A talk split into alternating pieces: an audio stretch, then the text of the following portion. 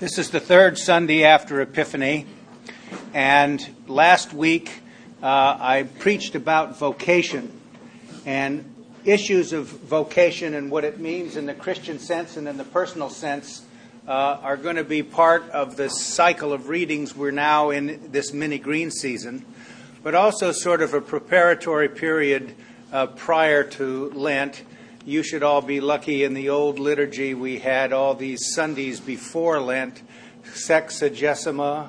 Then you had to try and explain that to people, you know. And so septuagesima, all of that. So we don't do that anymore. But the, the biblical readings have uh, something to do with issues that will uh, come to us with perhaps more depth and more intensity during Lent. And today we have one of them, and that is the issue of repentance. At least that's what I'm going to preach about, and it's particularly because of the reading from the book of Jonah, which I like very much. So I'm going to talk a little bit about the nature of repentance and how we understand it, um, and maybe some um, uh, fresh ways of understanding the issue of repentance, uh, and so on. And then perhaps to say some things about how it is um, we understand our own processes of repentance, uh, corporately and personally, but also how do we deal graciously with the repentance in other people or their claim that they have repented or have changed direction, and how well do we receive that news and do we believe it or not? And are there any tools that we need to bring into play to assist us so that we um, look after ourselves in that process? because uh, when we talk about repentance, we're talking about our internal, emotional, spiritual, and mental states, but we're also talking about our re- relational life and how we do uh, in relationship to other people. At 8 o'clock, as we were about ready to go into the church for the liturgy, Stu Svensson said to me, Boy, that reading from 1 Corinthians is incomprehensible to me. And I said, Well, I'm not going to preach about it this week. But then I thought, well, maybe a brief word. So this is all off the top of my head, but let me let me say something uh, to you about this. Uh, the fancy way to talk about this in academic circles is that what you have here in 1 Corinthians, uh, we have it in First Thessalonians and other places, is sort of uh, an example of Paul's eschatology. And what that means is talking about the, the issues of the end of the world or things that are going to happen when God comes and um, uh, puts everything right. So, Christian people have had a variety of views. One of the most popular is that there's going to come a time when God comes and we have a divine ethnic cleansing and then everybody who's in is in, right? And everybody who's out is out. When you read these passages from Paul that are hard to understand, remember this one, by the way, occurs at the end of an extended um, writing on marriage and how what he thinks about marriage. But in light of his eschatological outlook, which was that I didn't say scatological outlook, I said eschatological outlook uh, that there is a um, belief in something is going to happen soon. And Paul believed, uh, in fairly dramatic terms, that the, the, the Savior would come again. But that we would begin to see within human history certain things occur which would give us an understanding that we have to have a reorientation, a repentance of some kind moving forward. And here's the thing it did happen. Paul is writing 1 Corinthians somewhere in about 57, 50 to 60. In 70 AD, the Roman army came into Jerusalem and burned down the temple. And all of the Christian people, or most of them in Jerusalem, and most of the Jews fled the city. The city was in ruins. It was a cataclysmic event. It was an apocalyptic event. And so the Gospels were all written after that. So when they talk about uh, the, the, what's going to happen, and Jesus is speaking about, you know, all these things that occur. It's within that historical reality that they're speaking about. And those events in history were made sense of by their understanding of somehow God's purposes being renewed in their understanding of God's presence and how they cooperate with it as we move forward in, in our lives personally and corporately. So Paul is talking about that. And all of the abstruse things about act as if you're not married and you're not mourning, and it just, I don't know. You know. I remember in seminary, John Roof came into the Paul class. The dean always taught the Paul class. John Roof would walk in. He was a New Testament. All he'd walk in with was the Nestle New Testament, Greek New Testament. And he'd open it up, and he'd make a simultaneous translation into English, reading Greek text. He'd read, it, he'd read an English translation to everybody. And more than once in 1 Corinthians, he looked at the class and said, I haven't the slightest idea what this means. So if you feel that way, don't feel like the Lone Ranger. and he went to Harvard. All right, let's talk a little bit about repentance, and then I'll talk about Noah. Repentance in the New Testament. In, in the um, Hebrew Bible, repentance means to uh, return to God. Shub or to turn to God. And so the people constantly in the history uh, of, of ancient Israel, uh, the Hebrew Bible is about God's faith, covenant faithfulness and the waywardness of the people and God's steadfastness. And they're coming to realize they need to return to God and they need to think things, of things in a new way.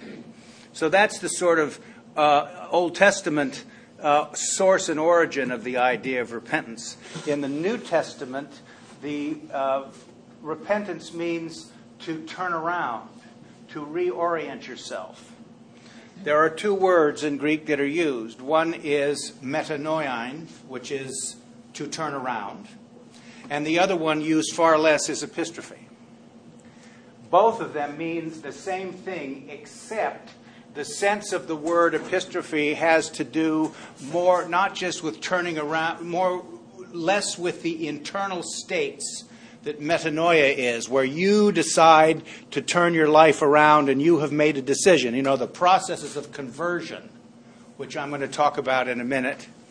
That's what metanoia is, and it's the word that's used most often. But epistrophe says it's those things but it's used that word the word epistrophe is used in the context that says once i have made these internal decisions i now have to put it in my hands i've got to make it real in relationship and in the world in my behavior that i got to do something about it saying it is one thing but it, it's doing is a, quite another matter and so in the new testament we have both these ideas of a reorientation.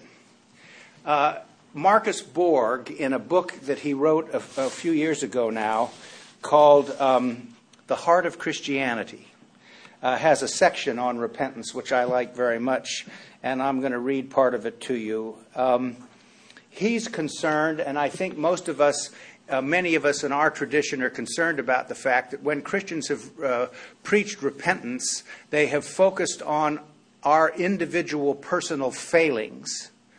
And the process of repentance is to sort of guilt everybody into the way in which we now uh, need to change our behavior. It is not primarily, as Borg would say, a condition that we're repenting of, but it, it, it is a resolve that we're going to do it. Repentance in the New Testament has an additional nuance of meaning from the Hebrew Bible. The Greek roots of the word combine to mean go beyond the mind that you have been given and acquired. Go beyond the mind shaped by culture to the mind that you have in Christ. So God's transforming work is going to make you see things in a new way. You know, uh, our religious convictions are not the only location where we have to do this and have done this. is it? There's a lot of times when there's a sort of, we wouldn't call it repentance, but you'd say, I need to reorient myself in some way, or I have now uh, seen that I'm going, my life is going to take this kind of a direction, and this is what I intend to do. But Borg also raises the issue, which is very important. If we should say, properly so, that focusing on our own individual shortcomings as the, is what repentance is all about, feeling guilty and um, somehow uh, second class because of these things is not good. He also says it's important for us to understand that when we do things or live a way that we shouldn't, we should have some remorse. We should be sorry.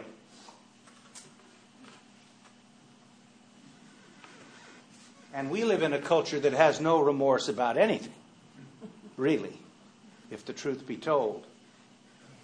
There's a wonderful book, I haven't mentioned it in a long time. It was written in 1991 by a man named Richard Tarnas. And the book is called The Passion of the Western Mind. If, you, if you've never read it, it's really, really good. And uh, I would recommend it. At the end, he kind of gets, he spent a lot of time in, in Esalen towards the end of his and you know he was we he, there's a few things that he goes into that maybe you say well maybe this could be the subject of a small monograph. And not included necessarily in this great book which is a survey of western ideas. It's it's used in some colleges now as a textbook. It's very it's really quite good. He quotes from a mexican poet and writer some of you may have heard of octavio paz who says the examination of conscience and the remorse that accompanies it, which is a legacy of Christianity, has been and is the single most powerful remedy against the ills of our civilization.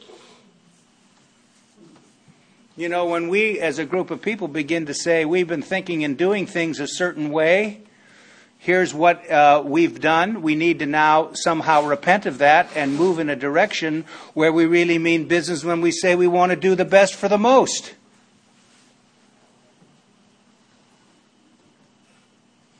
So maybe we need to be sorry about some of the things. You know, the paradox about Christianity and a lot of Western civilization is that we can sit here, and now it's quite fashionable to do this, and read off a catalog of the shortcomings of Western civilization. And where we've just not done this, but also it seems somehow that the seeds of repentance and the ability to change direction is also present in these ideas. So, you know, sometimes Gandhi may have been right when he said Christianity is a great idea, but it's never been tried.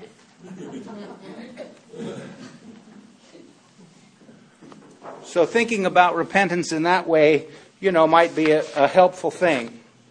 Now, all this has something to do. Usually, people get into a repentance mode when they're going through a conversion process or thinking that they're, they're becoming converted.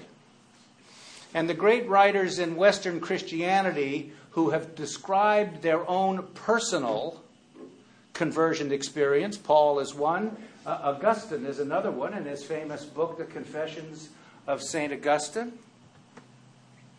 He's, they both say, and others uh, who are lesser known, that four things tend to happen to them. One is a disorientation. You were knocked off your pins in some way. Something happens and you're completely at sea. And during that time, you begin to do some reflecting about your past life, some, your personal history, what it is that uh, you've done and how you've seen and understood things. So you do some kind of internal reflection, self examination. Let's use that terminology. And then you begin to feel and perceive that you have uh, experienced forgiveness for your past failures and a sense of the mercy of God. That it is at least present and accessible to you. And finally, you believe that you have experienced an intervention and a call from some enabling other with a capital O. So, in the recovery movement, you'd say higher power or God. In Christianity, so the, the, the, processes of conversion are there. My own personal view is, is that we don't all become converted at once, or we get converted and we fall away, and then we get reconverted, and somehow the process of repentance isn't some once and for all thing, and said, oh, that's good, I'm saved. You know, that's been taken care of. I think we're in the process. some, Dave Knapp was here a couple of weeks ago, and he talked about. Uh, uh, someone who said uh, that he knew in the South. They said, Have you been saved? And she said, Every day. Every day. I've been saved. So, Jonah. This is one of the great books. It's a small, you know, the, the minor prophets. Remember? A major prophet has a big book, and a minor prophet has a little book. So Isaiah, Ezekiel, Jeremiah, the longest book in the Old Testament, they are major prophets. And the minor prophets are, you know, Obadiah, Habakkuk, Jonah, Hosea, Amos, you know, books like that, and they're small.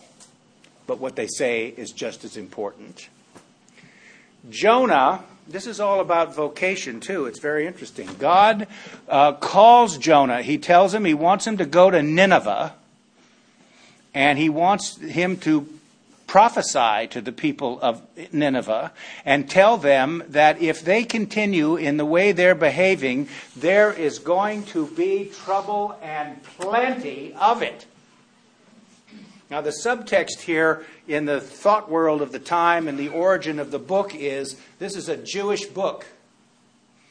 It's about the covenanted people and their relationship to other non covenanted people, the Gentiles. And Nineveh is full is all Gentiles.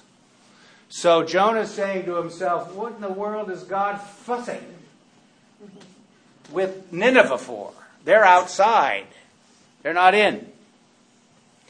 So he tries, that's one of the excuses he uses to try to avoid this. He doesn't want to go to Nineveh and to do this.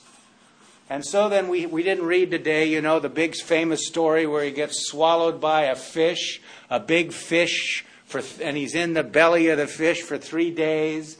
And then finally the fish coughs him up onto the land. And he goes to Nineveh. So he goes to Nineveh and he prophesies. He says to them what God said to say.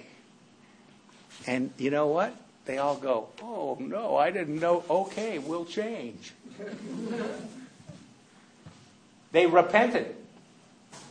And they changed their ways. And they exhibited in external terms their uh, repentance in terms of their garments and all that they did, they repented. Jo- uh, Jonah is furious. He's absolutely furious at God because the outcome was what it should be. And so then we have a story of him going out and he's sitting under a thing and he's doing all this sort of stuff. And finally, God kind of chews him out at the end and says, Who are you to be mad? You would do well to be mad, he said. Isn't it, isn't it okay for me to have mercy on Nineveh, that great city? And the concluding sentence in the book is, and also many cattle. Right? So I'm thinking to myself, how do you and I feel sometimes when you see somebody who may have been a bad actor and they've turned around and changed. Now, I'm not talking about somebody who's telling you they've changed, right? We all need to be careful about that, don't we? And so I know, but I'm, I'm, I prom- I'm not going to do that anymore. I, I, won't, I, I won't do that anymore. I have, I have turned over a new leaf. I'm not going to do it. Well, sometimes it's true, and a lot of times it isn't. So you need to protect yourself